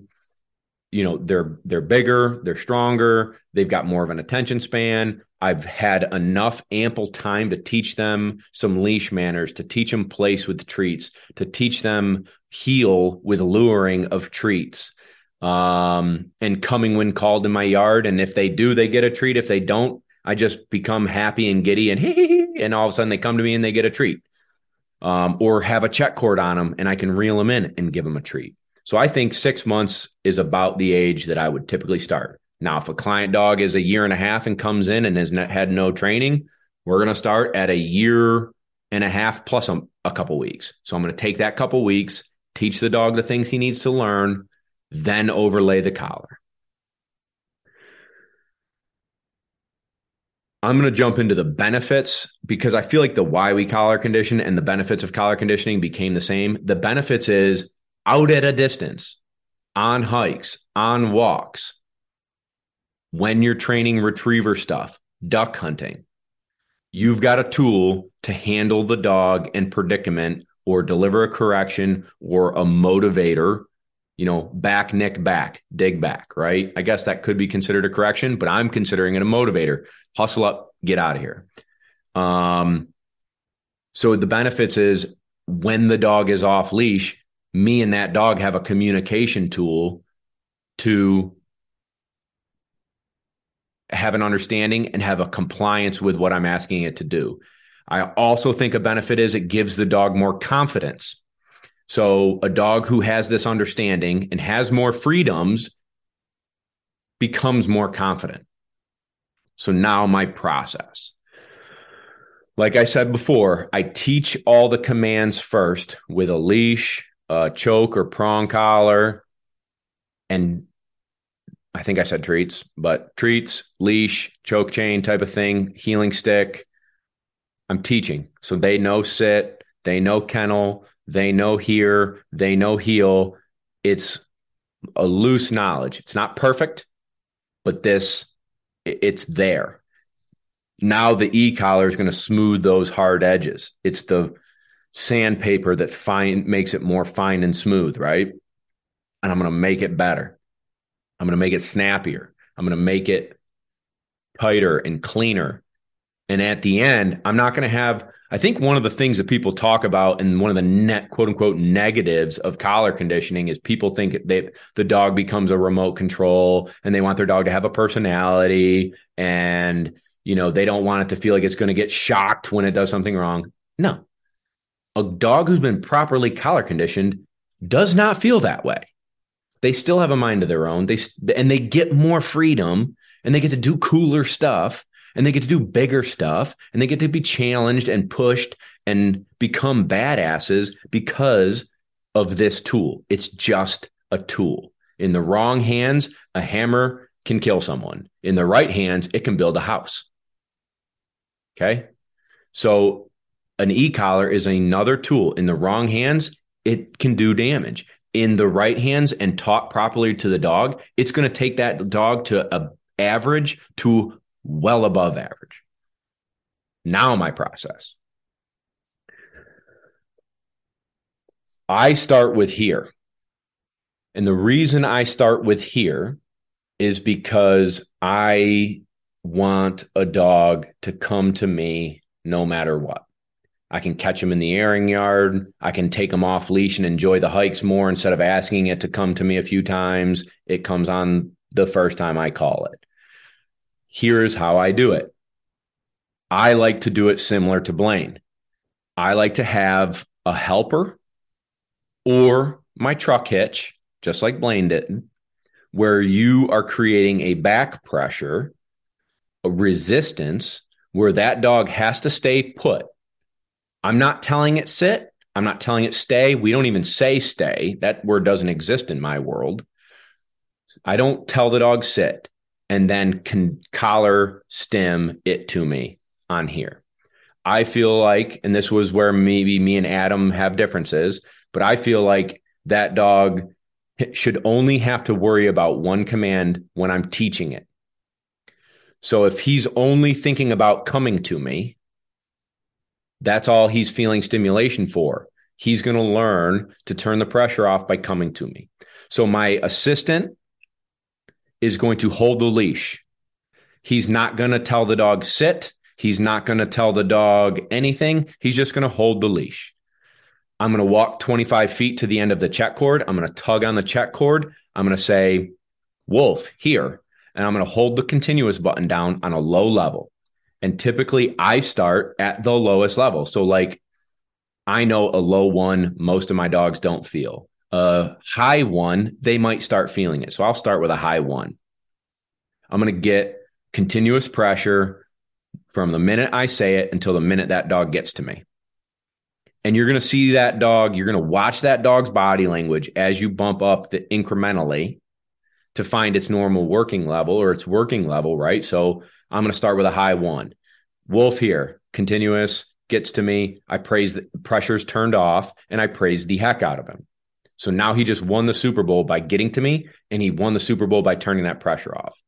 I walk the dog to, and I don't tell the dog heel. I don't, he can do whatever he wants. Just we're walking back towards my assistant or to my truck and I have him there with the assistant. I walk away to the end of the check cord. I'm going to bump it up to a two low or a two medium if he didn't even feel a one high. Um, Wolf here. So I'm incrementally increasing the pressure until I feel like he's feeling it. It is uncomfortable. It's not through the roof, but it's there. Now, I'm going to read the dog's body language and I'm going to figure out maybe I scale back for a little minute here or, or, or I'm good. Day one on here, collar conditioning, day one is in that comfort zone. It's weird to them. They're not sure about it. They can get a little funny about it, but they're doing what I'm asking. They could do things like run a big circle before getting to me. They could stand still and freeze. Those are some predicaments that you might fall into with your dog. If they stand still and freeze, pressure stays on, reel them in. Praise the heck out of them and turn the pressure off. If they do a big circle, pressure stays on, reel them in, praise the heck out of them, and the pressure's turned off. So, what they're learning is no matter where you go, if you stand still, it doesn't go away. If you run away, it doesn't go away. If you do a big loop, it doesn't go away. The only way to make it go away is to get to me and you get praised. In Oscar's words, you get paid. Okay. So, day one, I'm going to do it maybe 10, 12, 15 times. Depends on the dog, depends on how I'm doing or feeling or whatever. But I'm not quote unquote beating a dead horse on it. I'm just five minutes. Day two, I'm going to start low, but way quicker work to where we ended the next day. And then I'm going to start scaling it up, similar to how Adam did it. I'm going to scale up and scale back down. I'm going to scale up and scale back down. I'm going to scale up and I'm going to scale back down. And then I'm going to end on the last two or three, depending on how the dog's doing on the scaled down version. Okay. So I'm the higher the number on my collar gets, the higher the stimulation level gets. I'm hoping that the dog is starting to figure out the faster you get to me, the quicker you turn the pressure off and the quicker you get praised. Day three, I'm going to do the same thing. I'm going to feather it up and I'm going to bring it back down. I'm going to feather it up and I'm going to bring it back down. I might give them a freebie and see what they do. Do they slow down? Do they think like, oh, I don't have to, I don't feel it? No, here, deliver the stimulation, pressure's turned on, pressure's turned off. Okay. Um, I'm going to do this for three to five sessions, three to five days. I don't intermix commands. So all that session is, is here. I'm not later that day doing a sit with collar. I'm not doing anything else, just here. The next one I do is heel. because here is coming to me and being by me is a good thing. Coming to me quickly is a good thing. And he, then heel, I feel like is a very easy to understand deal. Be by my side. Don't be in front of me. Don't be behind me. Don't be three feet to my left. So I will do, uh, you know, figure eights. I'll do 180s, like walk a straight line, turn sharply away, deliver stimulation when they're out of heel. If they're three feet to my left, I'm going to turn to the right and I'm going to deliver stimulation. When they get to me, pressure's turned off, good dog, and you keep walking. Okay. Um, so and that is like maybe two sessions, but it's it's like a lifetime of it, right? It's but I'm only doing a little bit. I'm not hammering down on heel like I did with here. The next thing I'll do is sit. I lift up on the lead, collar pressure, butt hits the ground. So actually, I probably would say during heel, after two sessions of heel, now I'm going to start doing heel and sit and using some collar on some heel if I need to, but I'm I'm using the collar on sit. So I will start with lifting up on the collar, pressure on, butt hits the ground, leash is relaxed, collar's relaxed, and praise. If they stand up, leash up, collar on, butt hits the ground, pressure off. I'm going to scale up. I'm going to scale back down. I'm going to scale up. I'm going to scale back down. And I'm going to do sit for several sessions, short sessions. The, the sessions that I do pressure, it can get more stressful and mental on a dog. So I don't do 20 minute sessions. These are five minute sessions. Okay. These are quicker. And depending on the dog, I may stick with it longer to work them through it, or I may end sooner to reward them and play with them and give them a release, a decompress, right? So we've done here, we've done heel, we've done sit. Now I'm going to do kennel or place, and I'm going to send the dog away from me using collar pressure. So they've learned that going on the kennel gets them a treat. I'm going to walk the dog towards the dog bed, mat, whatever, you know, Kuranda bed, whatever you want to call it. Um, and I'm going to say kennel and I'm going to deliver a lower level stimulation. So I, this one, I'm not scaling up and scaling back down typically. I'm just using their normal working level. So let's say a, a medium two. And I'm going to say kennel, deliver the stimulation. And now they've learned that to comply quickly with these commands turns this pressure off. They already know kennel. They already know they get rewarded when they jump on that thing. They jump on it. Good dog.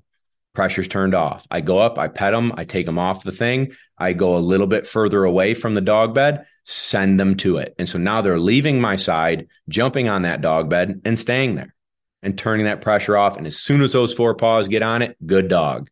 I th- I don't add too much crap in their brain. I don't say kennel stimulation, sit stimulation, down stimulation.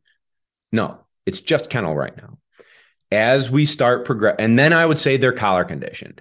I would say at that point, they understand that the tool is a motivator. The faster I do things, the faster I turn the pressure off and the faster I get praised, the faster I get a ball the faster I get a bumper, the faster he pets me, the faster I give him a hey, hey, woohoo, good boy. Right. So I'm using this tool to motivate them to comply quickly. And the quicker they comply, the quicker it turns off and the quicker they get praised. That builds confidence. I agree with the comments that Blaine and Adam said that the collar and the quote unquote conditioning of the collar, the teaching with the collar is a long process. So yes, do I think in 10 to 15 days that that 6 to 10 days that dog understands all these commands and how to turn the pressure off? Yes. But then throughout its life, sitting on a whistle on T pattern, um, leaving your side on force to a pile, force to water, swim by casting into the water and stimulating and motivating them to comply quickly and turn that pressure off is all teaching moments and building moments. Force fetch with the collar. All those things are pieces of collar conditioning, but I also I would say that the dog already understands pressure and how to turn it off from the first 2 weeks of, of your basic obedience that you did it with them you're just applying that collar and the understanding of pressure on and off in other circumstances of their more advanced training. And so their understanding of the collar and being successful with the collar just expands and grows. You know, I asked everybody about soft dogs. Let me take a swig here. Hold on soft dogs. This is like a rage topic, right? I don't want to force fetch. I don't want to collar condition my dog because they're soft. I'm afraid of ruining them. Oscar hit the nail on the head. I believe, Oscar believes, and I wish because I believe that the other two dudes would have said the same thing. A dog who has been properly trained with the collar will become less soft because they have this tool that they understand that helps them grow, that helps them get their wings, that helps them progress and get cool stuff going on in training, right? They're not getting nitpicked all the time with the leash. They're not getting nitpicked all the time with a steady tab. They're not getting nitpicked with a heeling stick. It's a different tool that I believe at the end of collar conditioning builds a dog's confidence. And so if I have a soft dog in training, my feathering of the collar, right? So let's just say Quinn normally works on a two, but I can get her up to a five or a six. And she still like functions totally fine and fun and happy and never gets her feelings hurt. Other dogs in training, a two may be their six but a low one to a low two, that's their threshold for normal daily life and normal daily training. But I still need to let them know that a three is nothing to be scared of. So you just train the dog in front of you and you be mindful. And you have to be mindful. And Oscar hit this point. What motivates your dog? Is it a bumper? Is it a duck? Is it your praise? Is it treats? What motivates your dog? You know like you being like hey good dog might make a dog be feel like they're on cloud nine. Other dogs hey good dog doesn't do it. Hey buddy woohoo get it. Oh good dog. That may send them through the roof and that may make them feel like they just won the super bowl. What motivates your dog to take that timidness and softness and give them a, a boost? I want to boost you up I don't want to bring you down. I don't want to make you a robot. I want to boost you up. I think soft dogs is an excuse for being afraid to train the dog. Every dog has the ability to understand a collar and pressure because that's how dogs communicate with other dogs. I think you cannot be afraid and you just have to train the dog in front of you and be smart and be patient. Impatience and a collar is not a good thing. And Uncle Bob's not perfect. But nine times out of 10, maybe eight times out of 10, everything should be done with patience and work the dog through it and get them to be successful and show them how to turn that pressure off. And if you're hitting a roadblock, back up, slow down, reteach it, and then go back to the collar. That's what I believe. Um, I think if I were to add anything, we had three highly qualified other perspectives on this show, and all of them use the e collar every day. All of them believe that it's a safety tool. All of them do it slightly different, but the end result is a happy, confident, obedient dog. And so, all these folks out there that are naysayers of an e collar, they may hear like you know, Adam used a term that we use pretty frequently in the retriever world, and it's saying burn. A burn is just a continuous stimulation. But that has a negative connotation that this collar is shocking the heck out of them. But that's not really what he means. It just means a continuous stimulation. It's just maybe an old habit of things that we've said that we shouldn't use anymore. But it's got a lot of negative connotations. There's a lot of naysayers about e-collars, and these dudes are some of the top competitors in the country.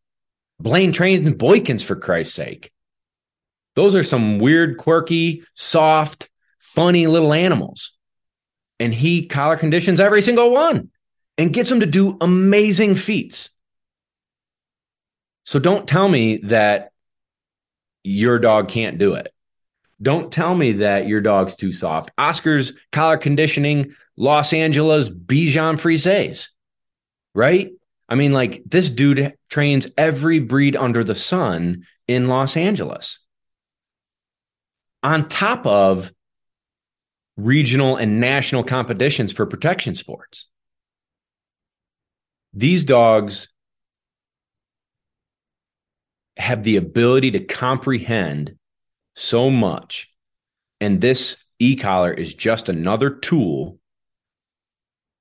to make you and your dog's relationship even better, your skill level of your dog even better, and it is nothing to be afraid of. It is nothing to be intimidated by. And I believe if you listen to this podcast and you pick up tidbits and tips and tricks on how to do it, you're going to be fine. And you're going to be glad you did it. Work the dog. Don't be afraid to train the dog. Build a badass. So, to end the show, I want to thank the pterodactyl, Blaine Tarnecki from Hudson River Retrievers and the Brown Dog Academy on Patreon. I want to thank Adam Campbell from Campbell's Hillside Kennels down in Alabama and the uh, Doghouse Podcast. I want to thank Oscar from Elevated Canine Academy out in California. And I'd like to thank yours truly. I'm just kidding. Taking the time to address something that is controversial, yet we use every day, and we're so comfortable with it, it's a no big deal. Um, but to teach and educate and make you feel better about the the idea of using an e-collar and how to get your dog to understand it. So I want to thank them please do me a favor hop on Instagram and give them all a follow. Tell them you listened to this episode and you appreciated their insight. Um, do me a solid, hop on Patreon if you enjoyed the show. The link is in the description. It's like buying me and Kevin a beer, help promote the show. And it's a great community where we do happy hours and hang out and talk dogs.